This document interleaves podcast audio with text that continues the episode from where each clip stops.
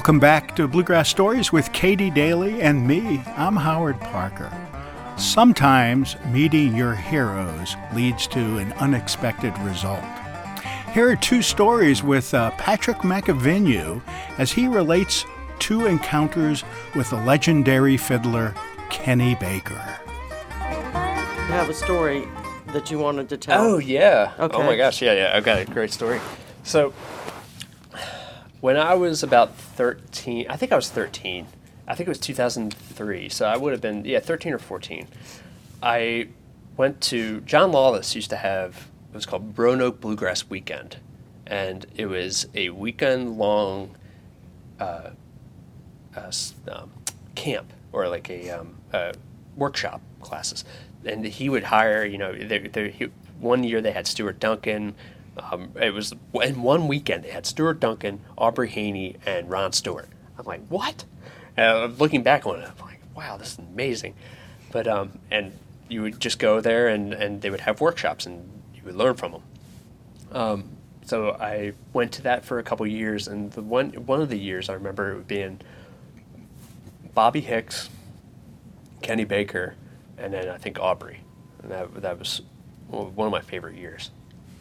Of going to that camp, and um, or to that weekend, Roanoke Bluegrass weekend, and that was my first experience with Kenny Baker. So, Kenny was playing, and you know, at that time, he, you know, he was like maybe in his late seventies or mid late seventies or something, and um, or actually he may have been a little bit younger, but regardless, you can cut all that out. But um, so Kenny was playing, and uh, he asked if some people wanted to play for him, and then he would critique. and um, so I got up, I stood up, and um, I played um, uh, Road to Columbus. So I said, All right, I'm going to play Road to Columbus. Okay. So I played it, and I'm thinking in my head, I'm like, man, I'm nailing this. Oh, this is so good. Okay, I'm playing really good for Kenny. This is great.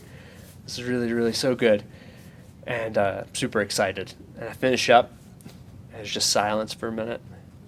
Kind of just silent. He goes, well, that was pretty good. But that wasn't Road to Columbus. I was crushed. I was so crushed. Oh my gosh. I was I was I felt like a little ant. But What had you played? I played Road to Col- I Oh. played what I thought was Col- Road to Columbus, Yeah. but that was a very important lesson to me. If you're gonna play it, play it right.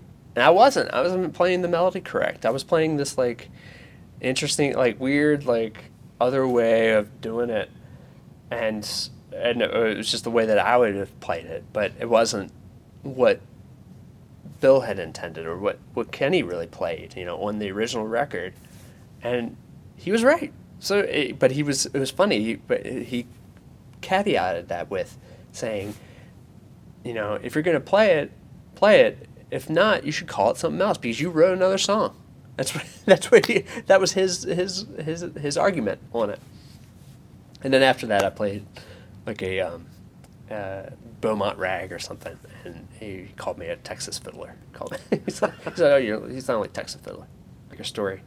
I was playing in Tarentum, Pennsylvania, with Audie, and um, this was I want to say in like 2009, 2010, and just shortly before Kenny passed away. And Kenny was out playing with Tom Gray, and um, he uh, with um, with um, uh, Eddie and Martha Adcock, and apparently they were so we were playing out down on the main stage, and during that time, uh, Tom was up in the uh, up in the, the, the green area, which was at the person's house, the person that held the festival, um, their little lo- their little cabin.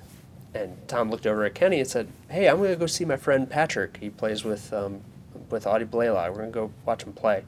Um, and Kenny goes, "Well, can I go?" And he goes, "Yeah, sure." So he brought Kenny down.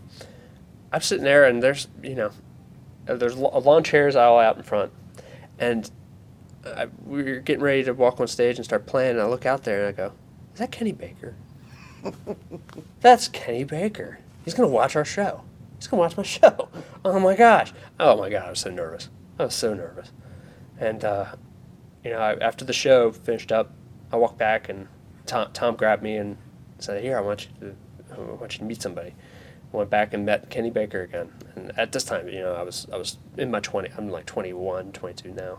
Then, and um, uh, so I just sat there and had an awesome conversation sitting there in, in the lawn chairs at the festival, talking about old fiddlers and all. Uh, you know, he told me about his his dad. You know how he watched, he would listen to Bob Wills records and um, would learn all the all the fiddle parts from that.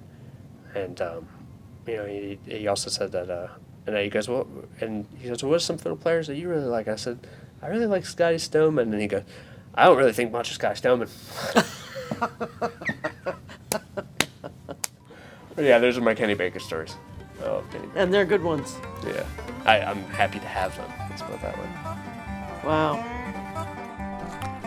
Well, that was a Bluegrass Stories mini story with uh, Patrick McAvinue. Well, two of them, actually, and apologies to all of us Scotty Stoneman fans out there.